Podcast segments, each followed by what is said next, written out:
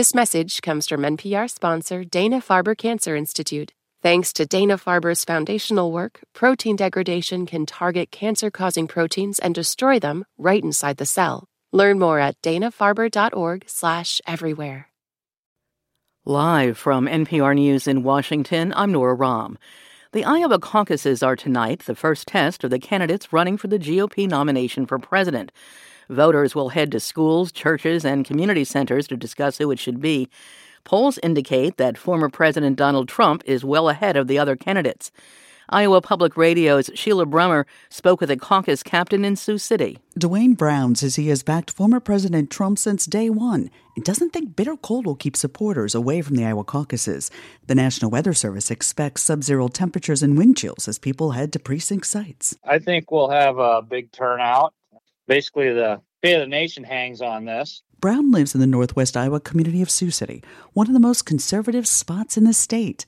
He says the country can't afford four more years of the current president, and voters want someone who can fix inflation and the southern border. For NPR News, I'm Sheila Brummer, Sioux City, Iowa. Yesterday was the 100th day of the Israel Hamas war. It began with a Hamas attack on Israel, which killed 1,200 people. The Gaza Health Ministry says more than 24,000 people have been killed in Gaza in Israeli military operations. Almost the entire population has been displaced and very little aid is getting in. Another concern is that the conflict is spreading.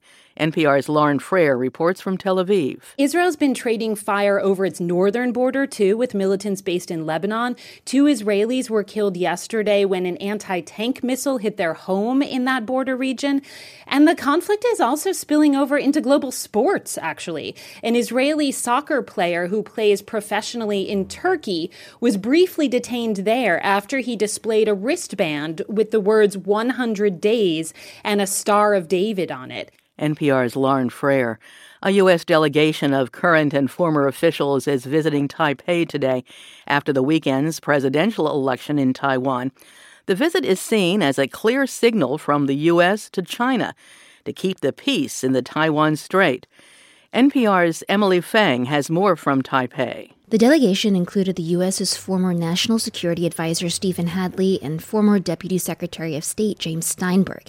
They were joined by the head chair of the U.S.'s de facto embassy in Taipei, Laura Rosenberger. They'll meet with Taiwanese officials this week, including Taiwan's new president elect, Lai Ching-te. The visit is significant because the U.S. is Taiwan's most important security guarantor, and the new president will need to maintain good relations with Washington. Over the weekend, the U.S. Secretary of State Antony Blinken also sent his congratulations to Lai for winning the election. Analysts say that the arrival of the delegation sends a clear signal to China. Beijing has demanded Washington not to have official contact with Taiwan's new president elect. Emily Feng, NPR News, Taipei, Taiwan.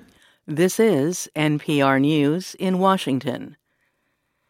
The United Nations is seeking $4.2 billion for Ukraine. The appeal says the money is needed to help Ukrainians displaced by the war with Russia, as well as people still living inside Ukraine.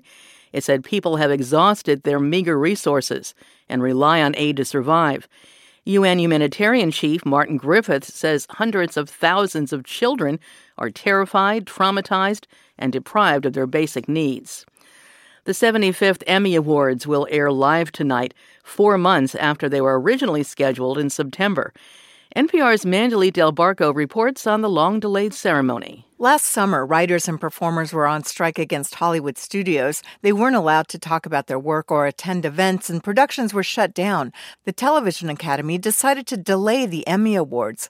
Here's Clayton Davis, senior awards editor at Variety. The social media of these actors were quiet. You know, they couldn't promote anything. There was no campaigning.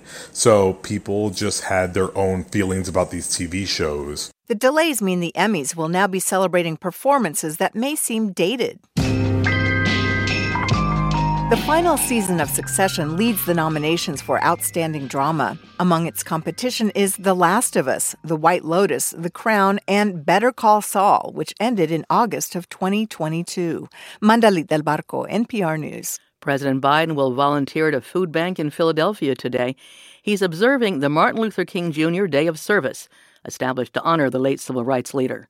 I'm Nora Raum, NPR News.